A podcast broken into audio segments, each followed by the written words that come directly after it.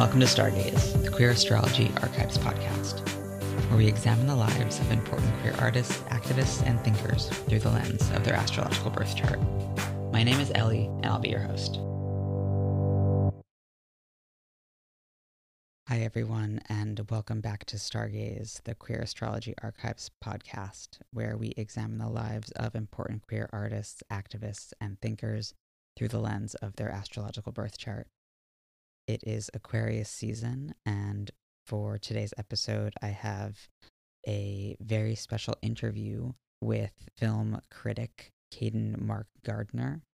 And we are going to be talking about the filmmaker Kenneth Anger. So I've got a great interview with Caden, and then after the interview, I'm going to come back on and talk a little bit more in depth about some of the astrology stuff yeah, so I think it's going to be an exciting episode.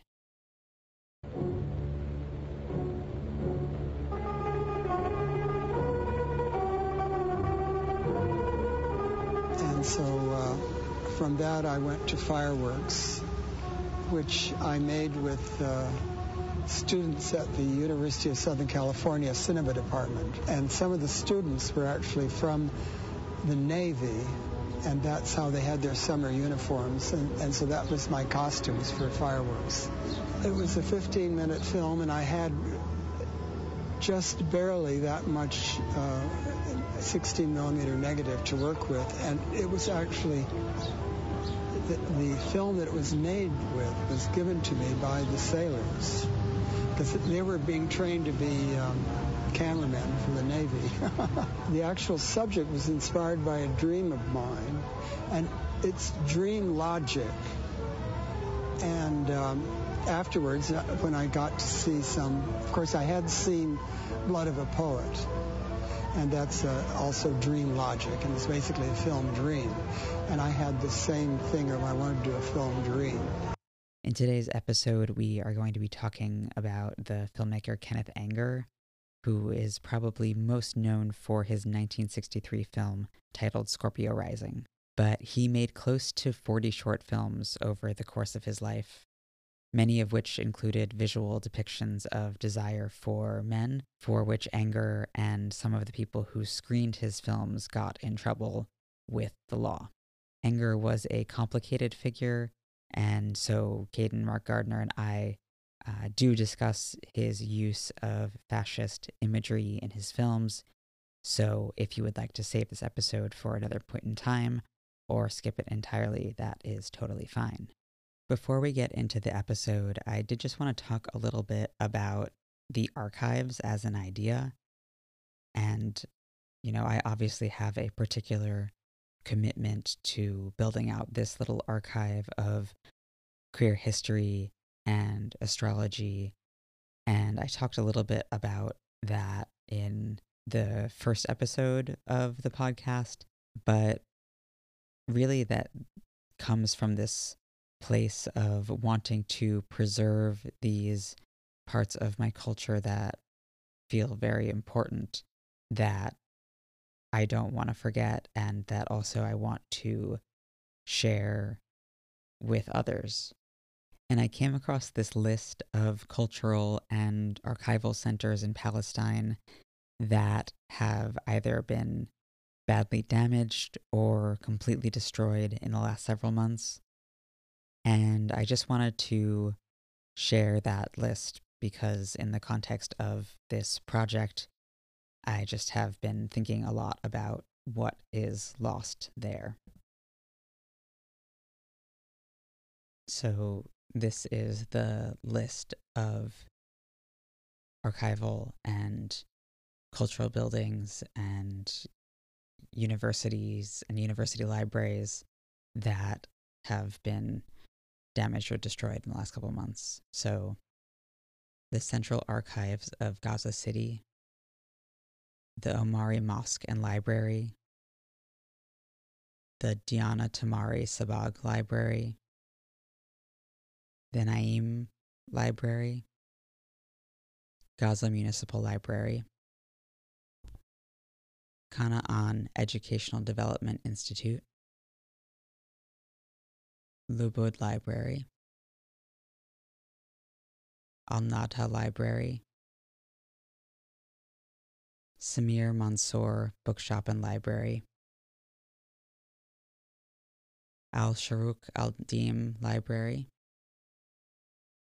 Islamic University of Gaza Library, Al Isra University Library and National Museum, Al Quds Open University Library, Jawaharlal Nehru Library, Al Azhar University, the Akkad Museum, the Cultural Kara Museum, Deir al Bala Museum, Ibrahim Abu Shahar Heritage Diwan, Kudari Museum, Al Karara Cultural Museum, Rafa Museum, and Shawan Museum. So I just wanted to share that list to just take a moment to think about and be present in what gets lost when we lose these archives. Okay, I'm going to share the interview with Caden Mark Gardner in just a second. But before we get into that, please don't forget to like, rate, review, and subscribe to the podcast. It would mean a lot to me.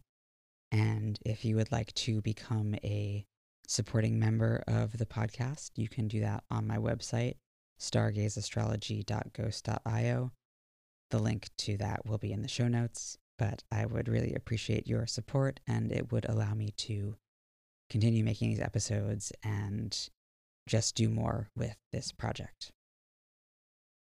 Caden Mark Gardner, thank you so much for coming on to Star Gays. How are you doing? I'm doing well. How are you? I'm good. It's wonderful to have you here to talk about Kenneth Anger. Um, we're recording this on February 4th, and his birthday was yesterday. So it's really nice to get to talk to you about him in honor of his birthday. Yeah, it's very, it's been very fascinating within the past year in sort of thinking about his legacy since he did pass in 2023. And I was actually at the Flaherty Film Seminar that actually took place in Saratoga Springs this past year. And um, they actually showed one of his films in 16 millimeter, which is Puce Moment. And it was very great. It kind of almost gave a kind of ghost ghostly quality to the proceedings, um, a hauntology, uh, because while that is not the most out there anger short, it was like, oh yeah, uh, this you can't really talk about the legacy of underground cinema or queer cinema without talking about anger. Yeah, yeah, he's kind of like the grandfather of queer cinema. Mm-hmm. Um, wonderful. Well, can you um, offer us a short introduction to yourself and your relationship to queer film and queer art history. Um, and if you would like also to share your sun, moon, and rising, and a little bit about your relationship to astrology. So I'm a freelance film critic from upstate New York. Um, I am a trans man, uh, going by he, him, his pronouns. I have an upcoming book that I co-authored with my longtime friend and fellow movie critic Willow Maclay. Our book is called Corpses, Fools, and Monsters An Examination of Trans Film Images in Cinema, that will be officially out in July of this year. Um, I would say my, my specialties in film writing are on transness in movies, along with broader queer cinema.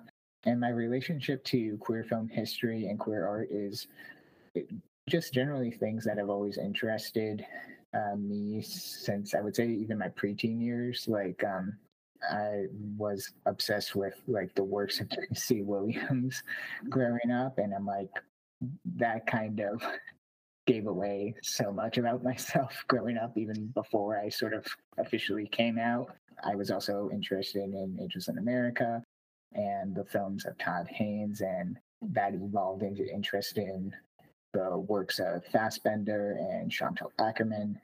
I'm interested in also things more off the beaten path, and I would say John Waters' films, along with his cultural writing, like um, Shock Value, in particular, the book he wrote that was kind of a miscellany on all his interests, deeply informed uh, my taste in films, books, and music.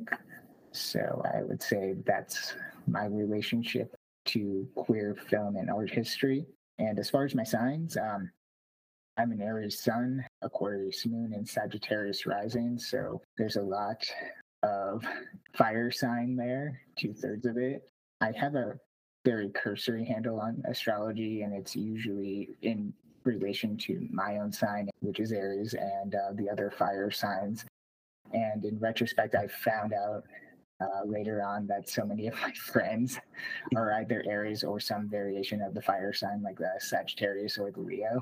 My mom grew up really into astrology. She came of age in the 1970s, so that makes sense. And I've always found that fascinating because she was also a very religious Catholic. But I think um, the sort of structure and superstitions tied to both Catholicism and astrology uh, spoke to her a lot. And um, that's sort of been my my ties to it for a long while.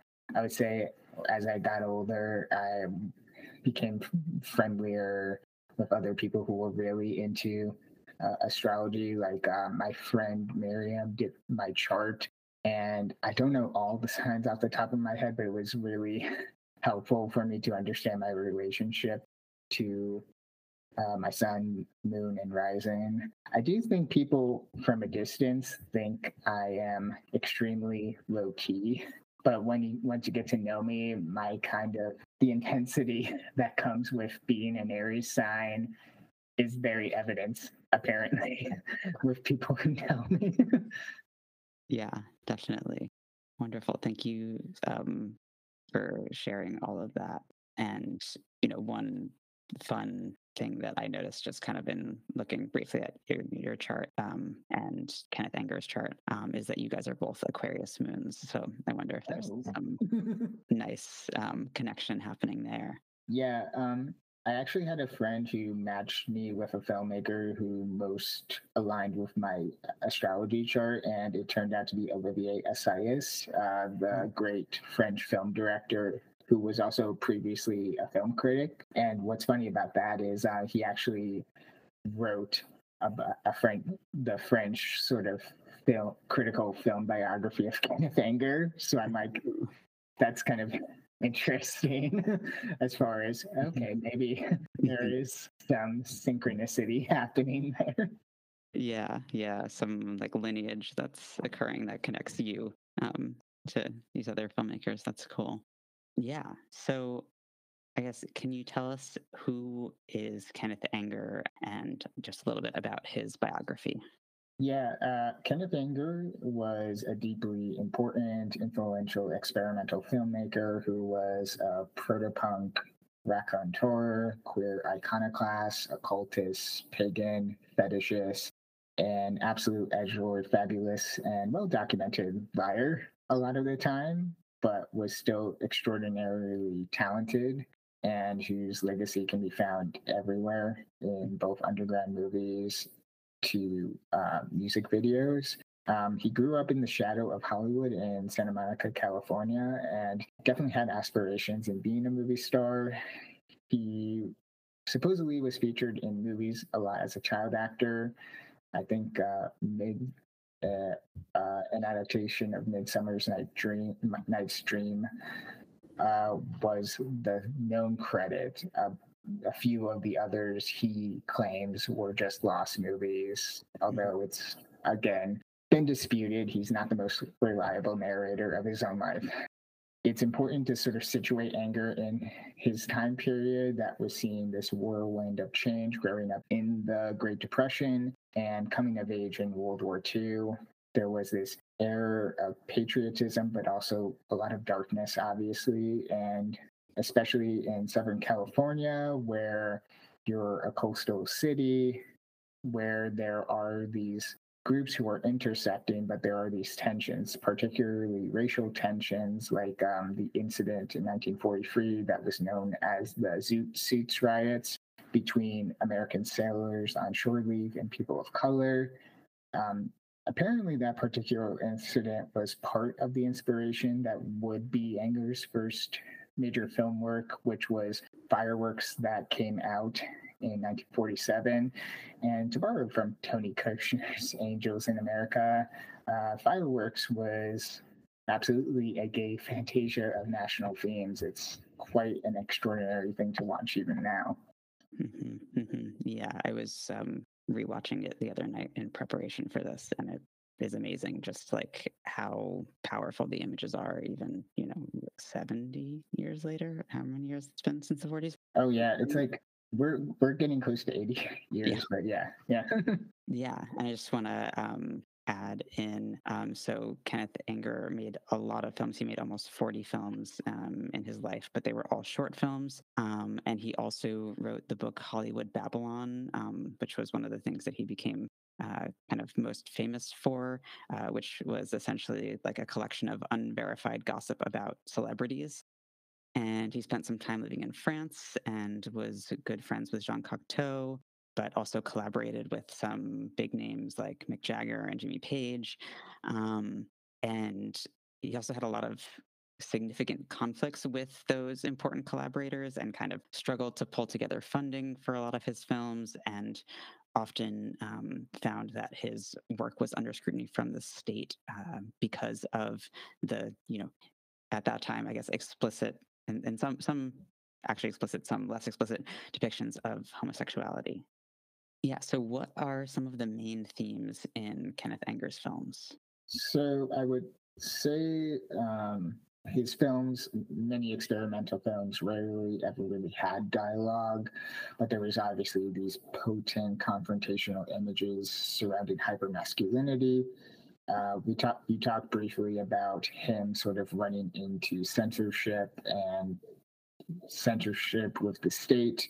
Uh, Fireworks was accused of being pornographic to the point uh, Anger could not theatrically screen it out of fear of losing the reels to the LA Vice Squads.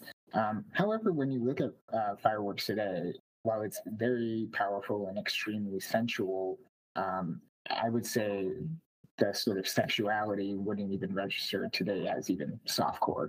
It's, but you know, it was very much in that very sort of conformist mid-century in America that was deeply puritanical. So he did stand out in that respect. I think of that film even beyond the homosexual urges and dangers surrounding it surrounding that uh, through Anger's dream logic because it's a very dreamlike film.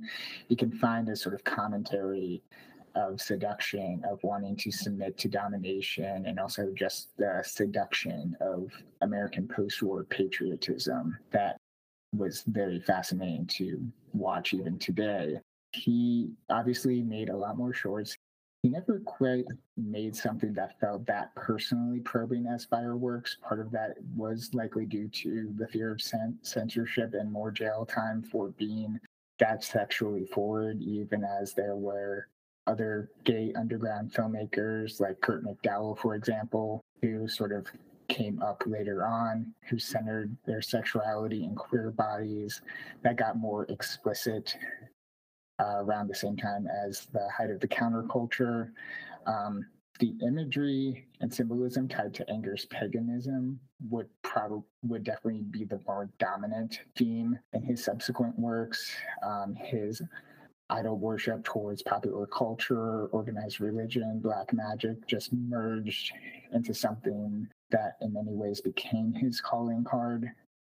There are, of course, queer elements in many of these movies um, because he does not shy away from worshiping the male form. In a lot of these, such as Scorpio Rising, with the way the bikers are shot and how they look. And Scorpio Rising did cause a ruckus with censorship and bans for that worship of the male form. Uh, but you also have these images of, like, say, Anton LaVey popping up in some of Anger's movies. And he was then the head of the Church of Satan.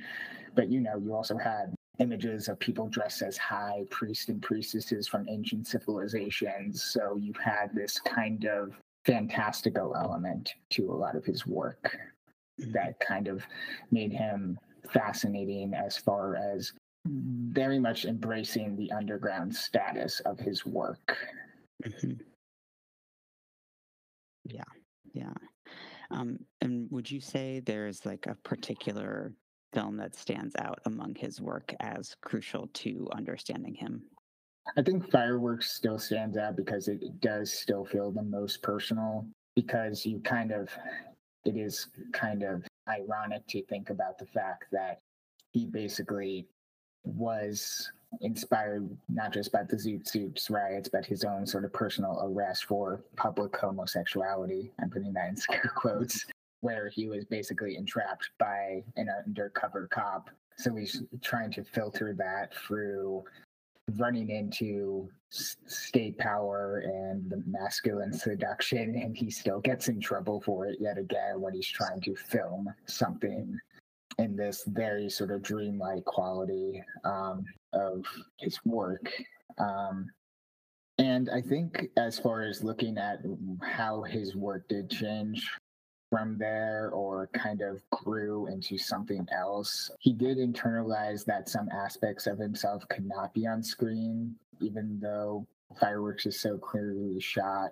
It is still much more in the social realist realm of sort of him just being a guy just walking just walking the streets whereas in his other stuff he is shooting other people sort of having their sort of everyday sort of episodes but he's not really situating himself into that type of situation like he does in his work ever since so i think that's kind of a crucial film to look at mm-hmm. look at and what changed from there and getting into the sort of social context of what might have what might have uh, provoked that change.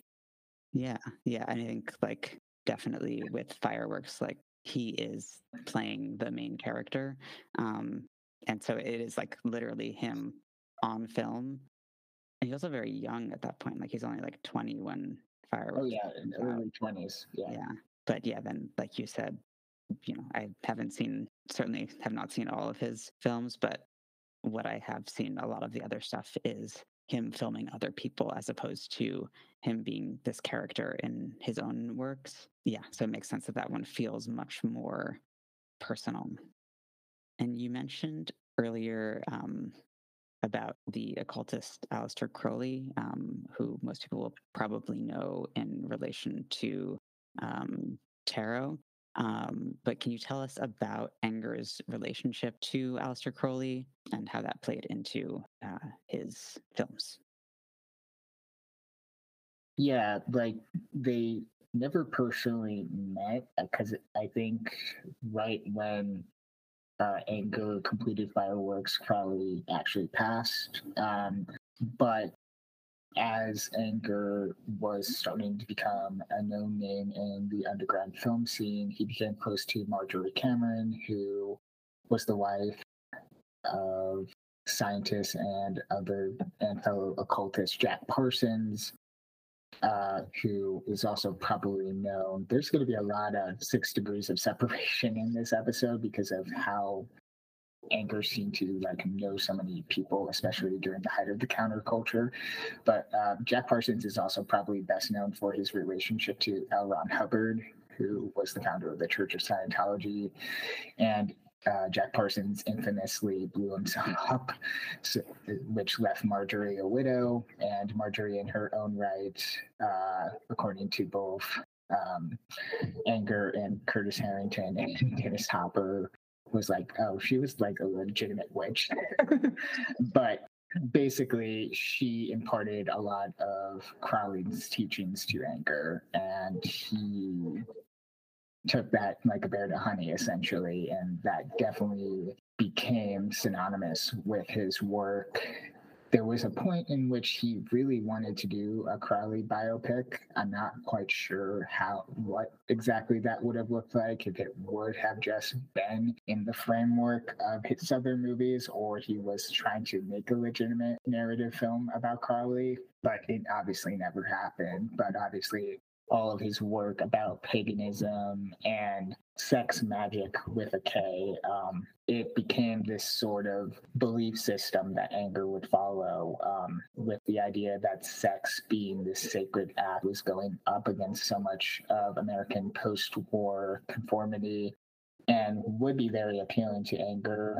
Whereas he's kind of been dealing with the fact that his sexuality and his sexual urges are often under this of constant legal scrutiny by the state. I think it, it feels very reasonable why he would find this cult uh, practice to be very appealing to him as opposed to what the other options were. I think he, I forget if he was raised Presbyterian or Episcopalian, but he very much rejected it early on in his mm-hmm. youth. So him embracing this belief system is something that kind of became the sort of lifeblood of not just his public life and private life, but also the rest of his films.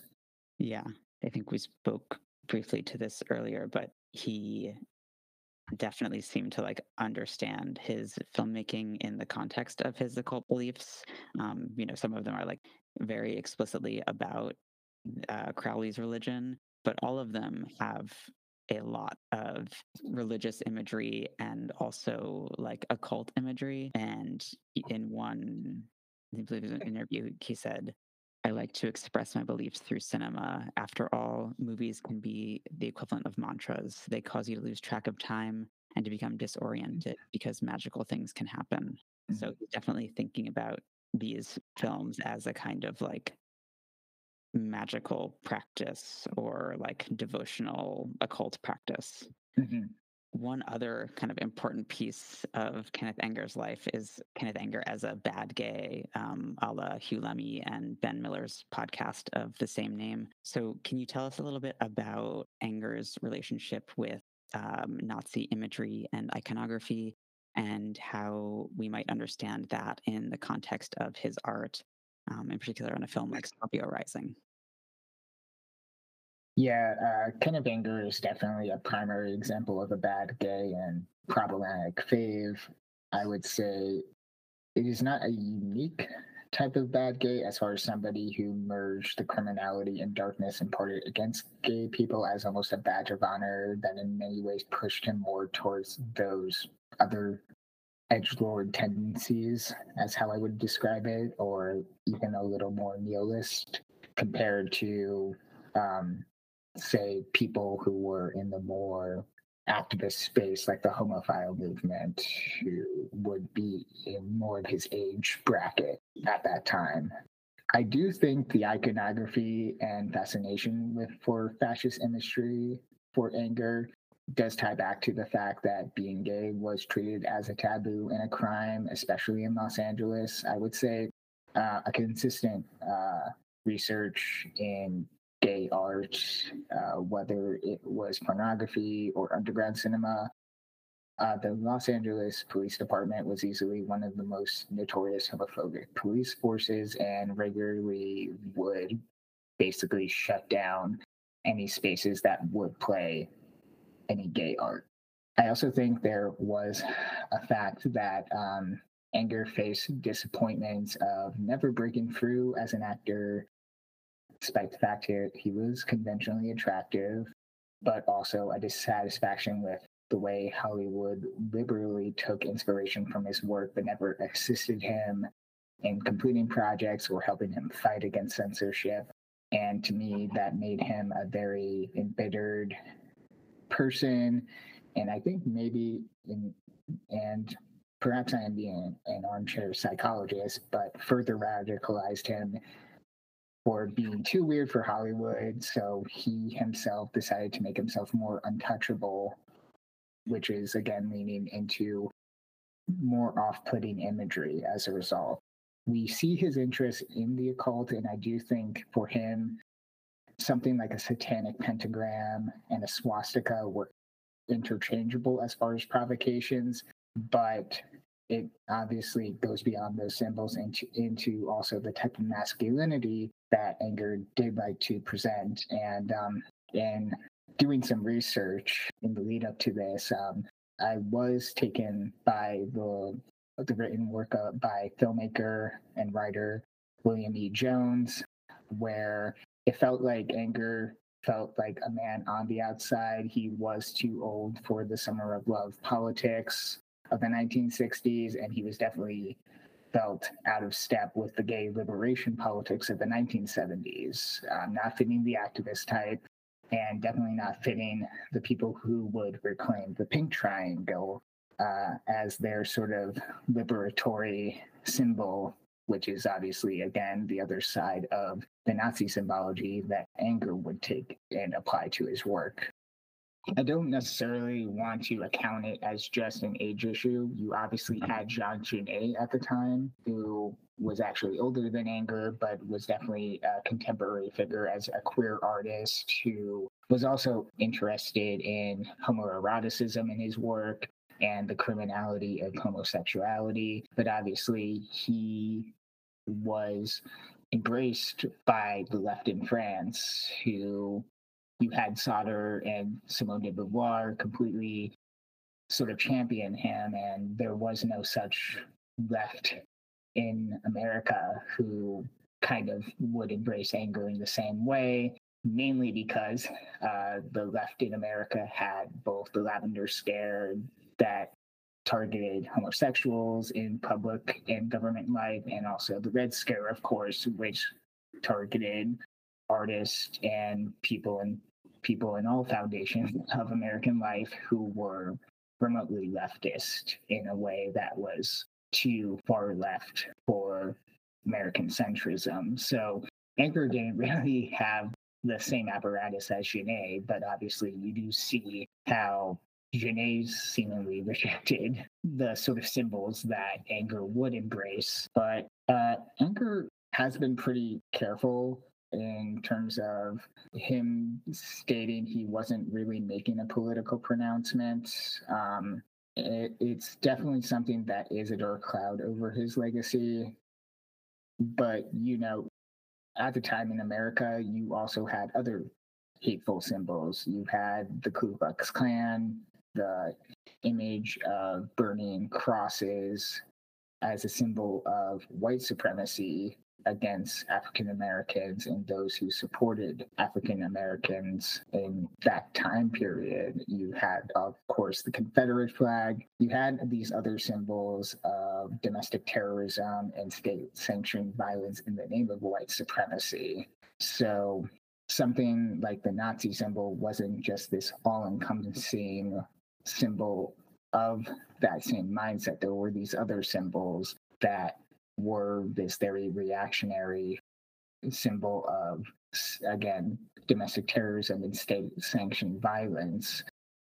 And Anger's predilections and fetishization of something like the swastika, it does come off very nihilistic in many ways. Um, and again, I wouldn't say this is a defense of his work, but it, it, it does sort of show how it does feel like he is the product of someone who does feel very isolated and does kind of want to repackage and reclaim something, but also very much knows the provocations of having that.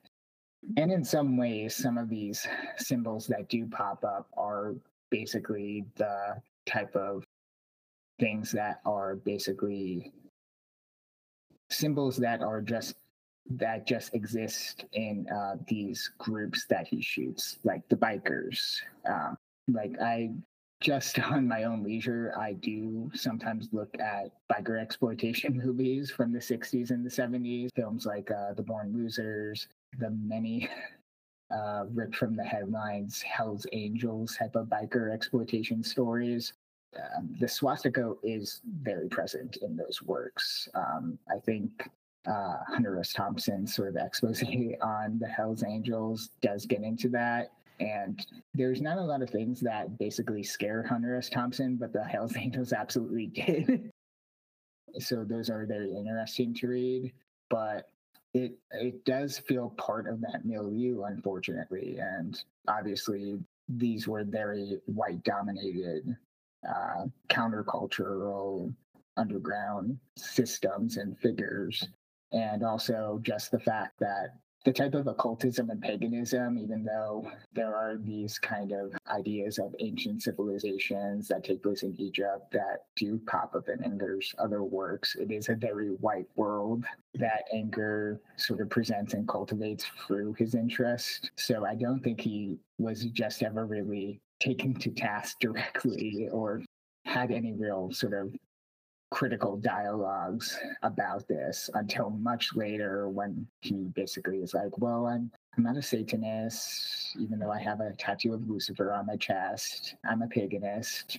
Yeah, he was very careful as far as not really co signing the sort of politics surrounding those images and imagery. Um, I think um, William Jones characterized the Nazi and fascist imagery in Scorpio Rising as weird, rough trade where attractive men that knew how to groom themselves but were never taught how to think. And I think the side effects of those images and that type of reactionary and provocative sort of image just sort of exist in anger's world because of that. But also, there are a lot of deeper issues to untangle.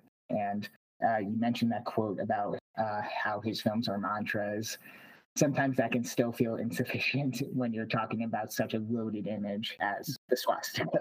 Absolutely. Yeah. I think like because so much of his work is without dialogue, we are like just getting images. And so then when you get like these fascist images, for example, in Scorpio Rising, you know, you're getting swastikas and then in conjunction with bikers and then in conjunction with like Christian iconography, it's like he's there's no dialogue over that to kind of like explain how he's connecting those things um, and so he's not doing the work of interpreting those images for the viewer and so i think like mm-hmm. that is part of why it can be so unclear um, whether he's showing us these fascist images as um, a critique or out of veneration um, especially because like the one thing that kind of does come through is that desire for the men that he is filming. Um, yeah. So you get that there is desire present, and then it's just not clear how to make sense of the fascist images in that context. Mm-hmm. Um, but I did just want to share um, what uh, film critic Kyle Turner wrote in his obituary of Anger. Um, so I thought it was interesting. He says, For the first openly uh, gay filmmaker, there was titillation and excitement in the danger of these mythologies of white masculinity, of these gargantuan titans and demigods. Marlon Brando and James Dean were not of this earth, and the contradictions of Hollywood Babylon painted for him, even though totally unethical methods of reportage, a battle of good and evil. Of course, evil is always a little more fun and tempting. Evil's seduction was perhaps the point of Anger's oeuvre, a paradoxical invitation and warning, the blunt and shocking turns of some of his films to reveal their, or his, fixation on fascist imagery, leather, eagles, swastikas, are both provocation and revelation. Anger dared to point out that the roots of our favorite ways to pray in pop culture weren't so far from the iconography of fascism itself. So I think we get this like important tension in Anger's work where it's really quite uneasy and unsettling watching some of it. You know, just important to hold the importance of his contributions to queer film without deifying or sort of, you know, having to put those um, present parts um, aside. Yeah, and um, this is a podcast It's not an audio visual medium, but I am wearing a of Finland crew neck and um, also thinking about his whole legacy, like growing up in Finland, obviously, during the war, where Finland's whole alliances were very muddled and still remain a point of contention in that national history. But you have that artist who also has this very hyper masculine, this love of the hyper masculine form, but also dealing with a lot of uneasy tensions of a lot of fascist imagery that does come from the sort of power systems of domination and submission, such as the image of a cop putting his sort of um, pinups in prison situations where like there is this uneasy sort of unruly role of politics that underlines a lot of his work and also the sort of veneration of again a very hyper masculine type of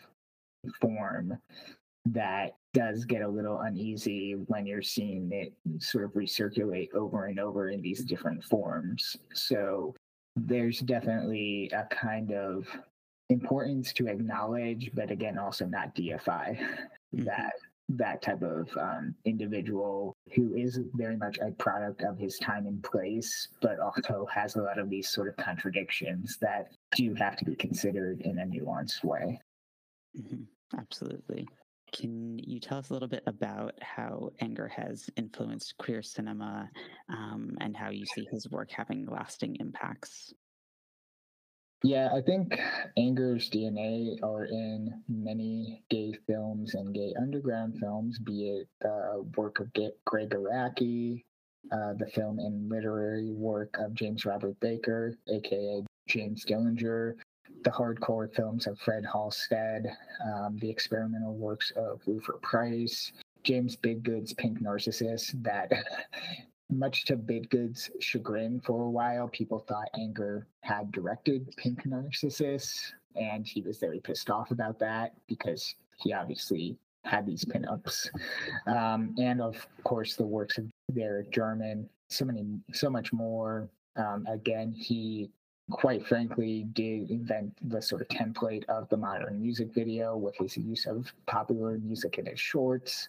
And I think, despite the fact that he played with very traditional forms of masculinity and gender, that his kind of occultist and edgelord tendencies are so relevant. Maybe understanding how queer expression can still exist outside of the bounds of the more type of positive images that we have groups from like the HRC and GLAAD who center visibility politics and good visibility politics as the end goal. Whereas I think there are many people who have the kind of tendency of, well, I I don't always want to think of my sexuality or gender identity in a positive manner. So I think maybe Anger might find more fellow travelers who run, say, an edge lord dank me account today, as opposed to, say,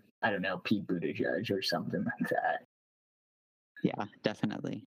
Cool. So I want to talk a little bit about um, Anger's astrology. So Anger was an Aquarius sun and moon. Um, and what's interesting is um, the other Aquarius episode that I have done for this podcast was Angela Davis, who is also an Aquarius Sun and Moon, oh, um, and they are like about as different as could be. Oh yeah. Um, but I think like there is something similar to um, just the way that they both kind of like they do their thing the way that they do it.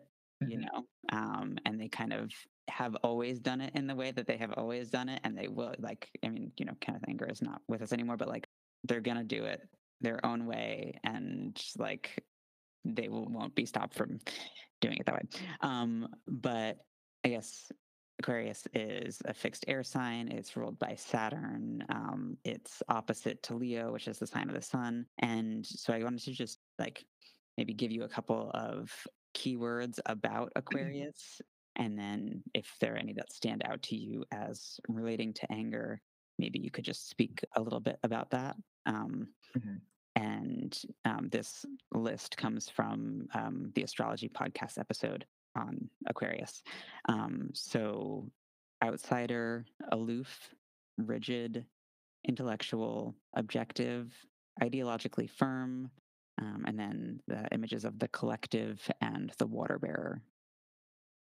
So I definitely think outsider is probably definitely the I the identity that Anger himself would probably most cling to of uh, that characterization of being an Aquarius.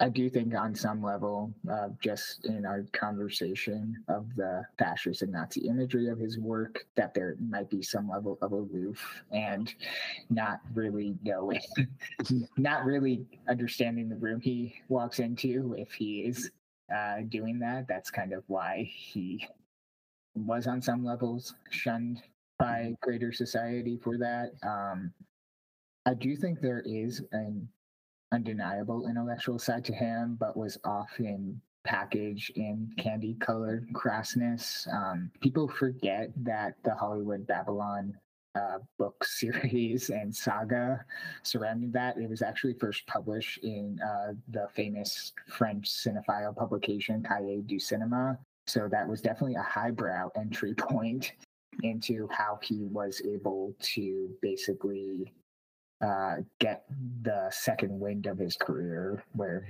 he gained the most notoriety. But it was first actually published in uh, a magazine that used to regularly publish Francois Truffaut's uh, film criticism. But of course, uh, in contrast, in America, he refashions Hollywood Babylon as uh, just pure tabloid, apocryphal, these secondhand stories that he would often state, Well, this is what I heard from people. mm-hmm. um, I'm curious, um, what what does the water bear necessarily? Um, so the water bearer is um, like the kind of image that is associated with Aquarius, um, where basically like the person who um, you know goes to the river to gather the water to then bring it back to the community. Um, so I mean, Aquarius kind of has this like interesting tension to it, where um, you know, like to, like one word that I gave you was outsider, and the other word that I gave you was the collective, which I feel mm-hmm. like mm-hmm. distinctly are different things. Um, and so I feel like with the water bearer and with Aquarius, there is this kind of like, you know, going to the river to get the water for the community. Like the community needs water to survive. So there is like something crucial that Aquarius provides. Mm-hmm. Um, and it is a kind of like community oriented sign in that way.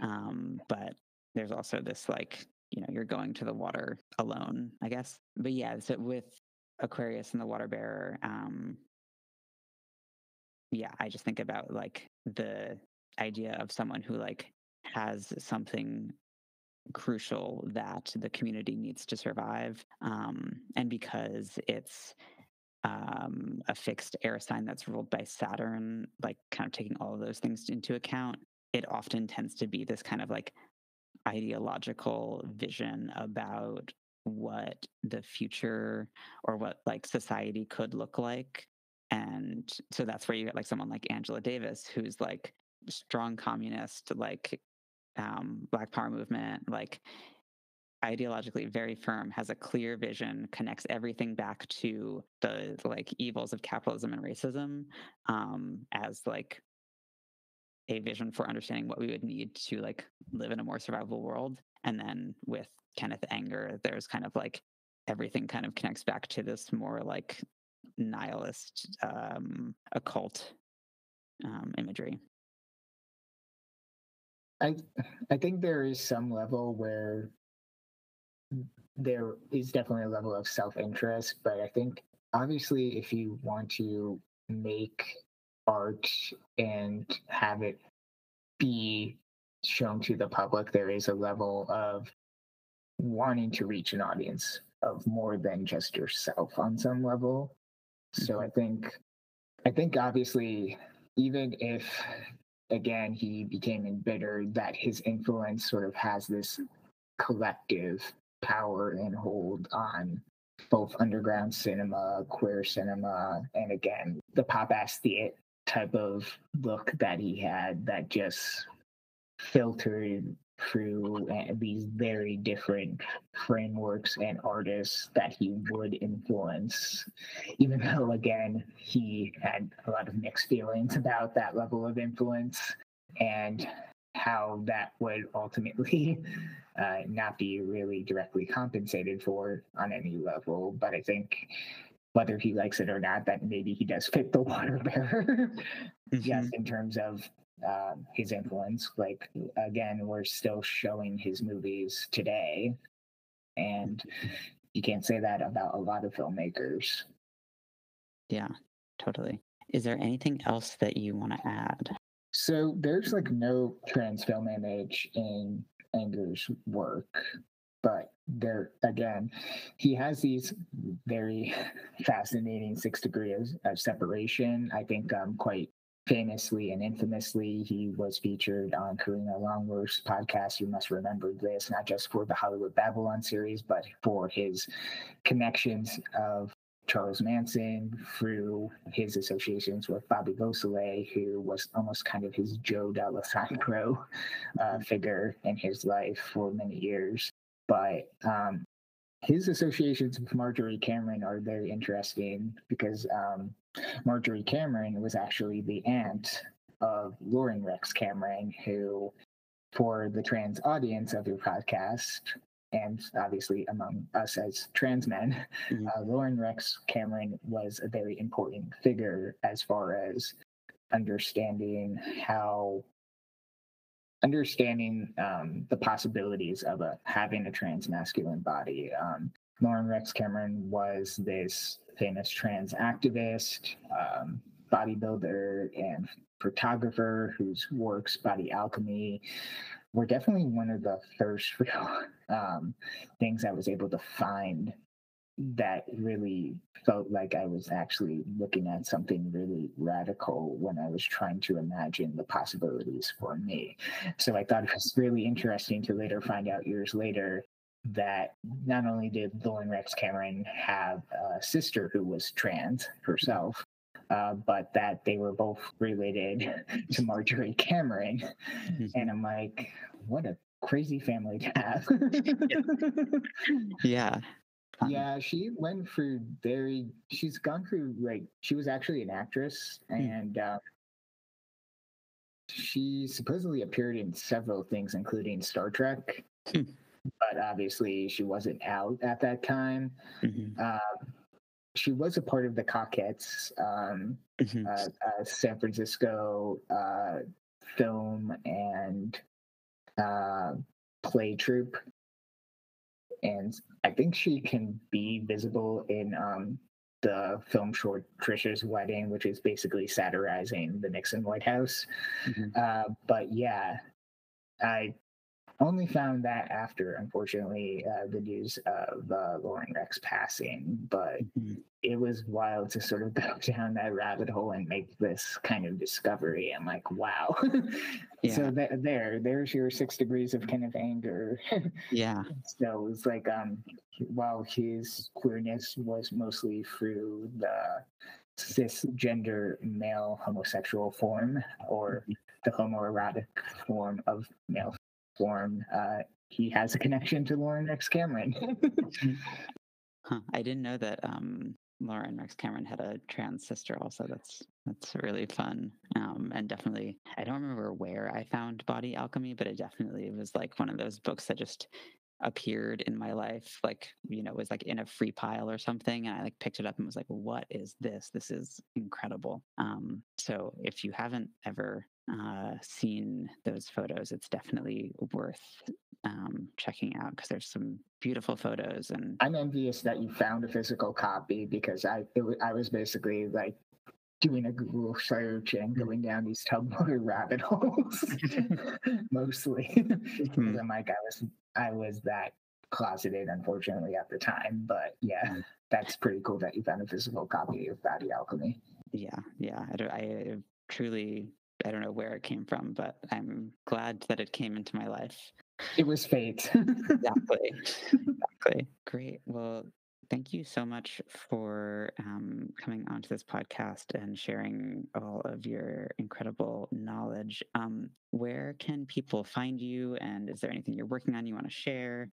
Um, I'm not on Twitter. I am on Blue Sky, which is uh, anti-prom Twitter, pretty much. Um, uh, under Caden Mark Gardner, I'm on private on Instagram, but that account, the account I'm under for that is Corpses, Fools, and Monsters. And again, I have a book upcoming that is going to be released in the summer, July to be specific. And you can find book updates on Instagram under Corpses, Fools, and Monsters, the book. That's all a mouthful, but it is an account handle that I was able to have that's great. And I will include, you know, um, links to everything in the show notes, and I'm really excited for that book to come out. It's going to be great. Congratulations. Thanks. Thank you very much. All right. Well, thank you so much again for coming on the podcast, and yeah, I hope you have a great night. Thanks, and have a good night, and thank you for having me on. Of course. Okay, I hope you all enjoyed my conversation with Caden Mark Gardner I will put links to all of his information in the show notes so that you can go check him out. And definitely keep your eye out for his book, Corpses, Fools, and Monsters, coming out this summer. I'm going to spend a little bit more time with Kenneth Anger's astrology for the rest of this episode. So, Kenneth Anger was born on February 3rd, 1927 at 1:55 a.m in Santa Monica, California. He was an Aquarius sun and moon, and interestingly, the 1:55 a.m. time, which does come from an A-rated chart, makes him a Sagittarius rising. He has Mercury in Aquarius, Venus and Jupiter both in Pisces, Mars is in Taurus, and Saturn is in Sagittarius. Now, what's interesting is that Sag rising, because if he was born three minutes earlier, he would have been a Scorpio rising. And in fact, he believed himself to be a Scorpio rising. Um, and of course, famously made a film called Scorpio Rising. So I seem to keep finding myself with these charts that straddle a rising sign line. But I have to say, I'm inclined to give anger the Scorpio rising even though we do have this time chart, because that chart just does line up a bit more. And the difference of three minutes is so small that it seems possible that he could have been born a few minutes earlier than what was recorded. And I'll walk through why I think Scorpio rising is the right ascendant for him. So, let's talk first about Scorpio rising. So, Scorpio is a fixed water sign. Um, so, there is this deep emotional intensity to Scorpio. It is ruled by Mars. So, we get this kind of drive, but a slow and methodical drive. Um, Scorpio is in it for the long game. Scorpio has the capacity to stick with emotions, to stay with the difficult feelings, and to see things all the way through. And I wonder how we can use Anger's film Scorpio Rising as a way to understand the archetype a little bit more. So, Scorpio Rising follows this group of bikers, and a lot of the shots are these long, slow shots where the camera either stays in one place or it will pan very slowly. So we get the intensity of the gaze, and the shots often don't show the entirety of a person. So we might get to see one section of a motorcycle or the biker's torso or just their head, but not the whole thing, which I think we might understand as Scorpio's capacity to have this kind of laser like focus where by focusing in on one section of the body at a time, we are able to sit with each part of it because we can only see part of the scene. It almost causes us to pay more attention, to be aware of what we can and can't see.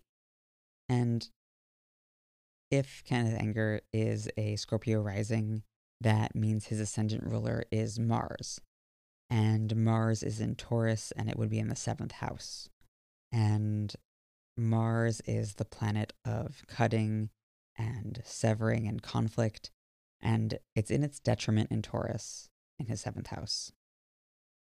So, with that, Mars being in Taurus in the seventh house and the seventh house being associated with those one on one relationships, we would expect that conflict in one on one relationships would play a big role in his life. And Anger was known to be kind of difficult and often had these conflictual relationships with his working partners. He frequently found himself in disputes with these prominent figures in Hollywood, often accusing them of plagiarizing or stealing his works. And he also fought with his collaborators, you know, with Mick Jagger and Jimmy Page and Andy Warhol. These were people that he was working with, but he had these huge, long standing conflicts. So I think we can see that Mars and Taurus kind of causing some problems for him. And then he was born just after this new moon in Aquarius, which we talked a little bit about Aquarius in the interview. But for Anger, the Aquarius energy manifested as these strong ideological beliefs around occultism and also feeling very much like an outsider. And I think that ends up getting kind of coupled with that Mars and Taurus that we just talked about. In one interview, he said, I'm independent. I have never worked for another company, never had a boss my whole life. I am not beholden to anybody.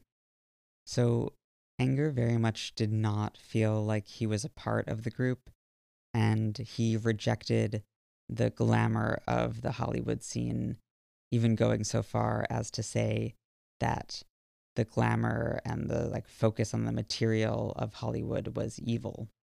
And as Caden Mark Gardner alluded to, he is often credited for effectively inventing the music video. And he made a ton of work, but he did not get the credit that he deserved because he made these edgier films. But I have to say, the thing that is most convincing to me that Anger is a Scorpio rising is actually his Saturn placement. So, Kenneth Anger was born at night, which means that Saturn is the malefic contrary to sect. In other words, Saturn is the most challenging planet in his chart. Now, if he's a Scorpio rising, Saturn is in the second house, which is the house associated with what one has.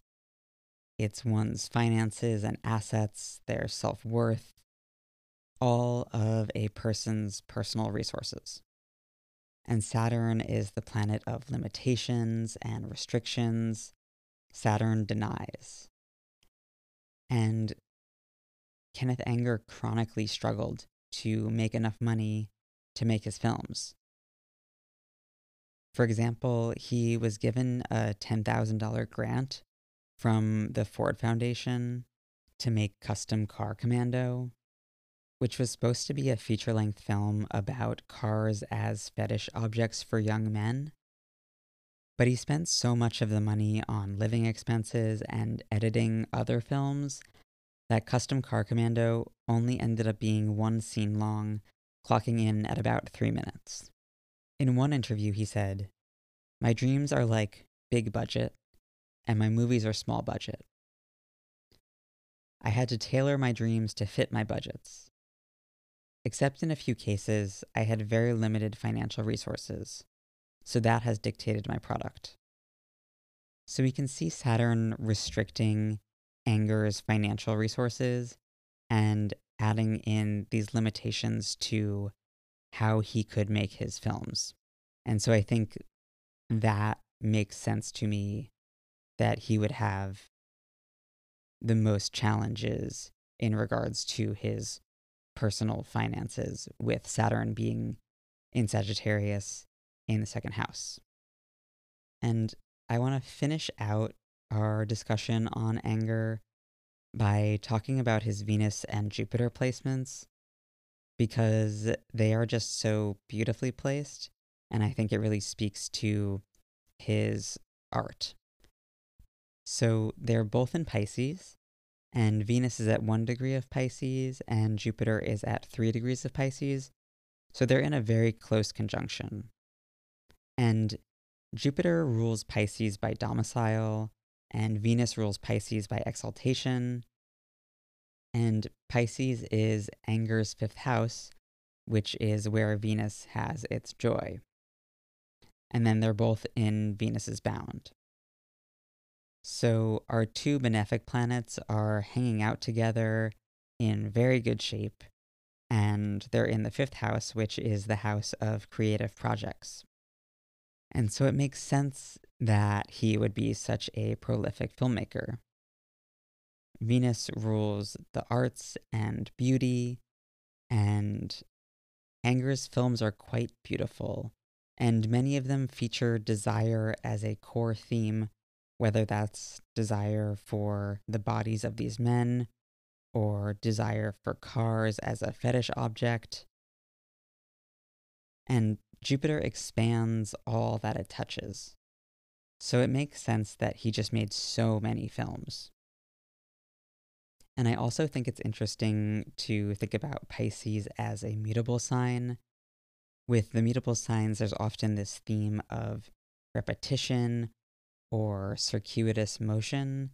And I think that speaks to the fact that Anger only made short films. Like, I wonder if this Venus Jupiter conjunction were in Taurus, say, which is a fixed sign, um, if we would have instead gotten fewer films, but like feature length films. So I really like this Venus Jupiter Pisces thing in Anger's chart. And I feel like that really describes his artwork. And I think his films are very Piscean. Like, there is this kind of dream like quality to a lot of them where it's almost like this fantasia of overlapping images and like a sort of like surrealist, like it's unclear what's real, what's not real, what's happening. And I think that kind of dreamlike quality feels very Piscean. And so I feel like that speaks to just this Venus Jupiter conjunction in Pisces in his fifth house. Okay, so I think this episode is probably going to be quite long, so I am going to cut it here. But I hope you enjoyed this episode, and I hope that you enjoyed the interview format. And if you have any feedback, I would love to hear it, whether it's about doing more interviews or doing more video episodes. Yeah, I would just love your feedback. And again, please don't forget to like, rate, review, and subscribe to the show. And if you would like to become a supporting member of the podcast, you can do that on my website. And you can find me on Twitter and on Instagram. I will include the links to those in the show notes, as well as links to all of Caden Mark Gardner's socials and I will see you all again next time.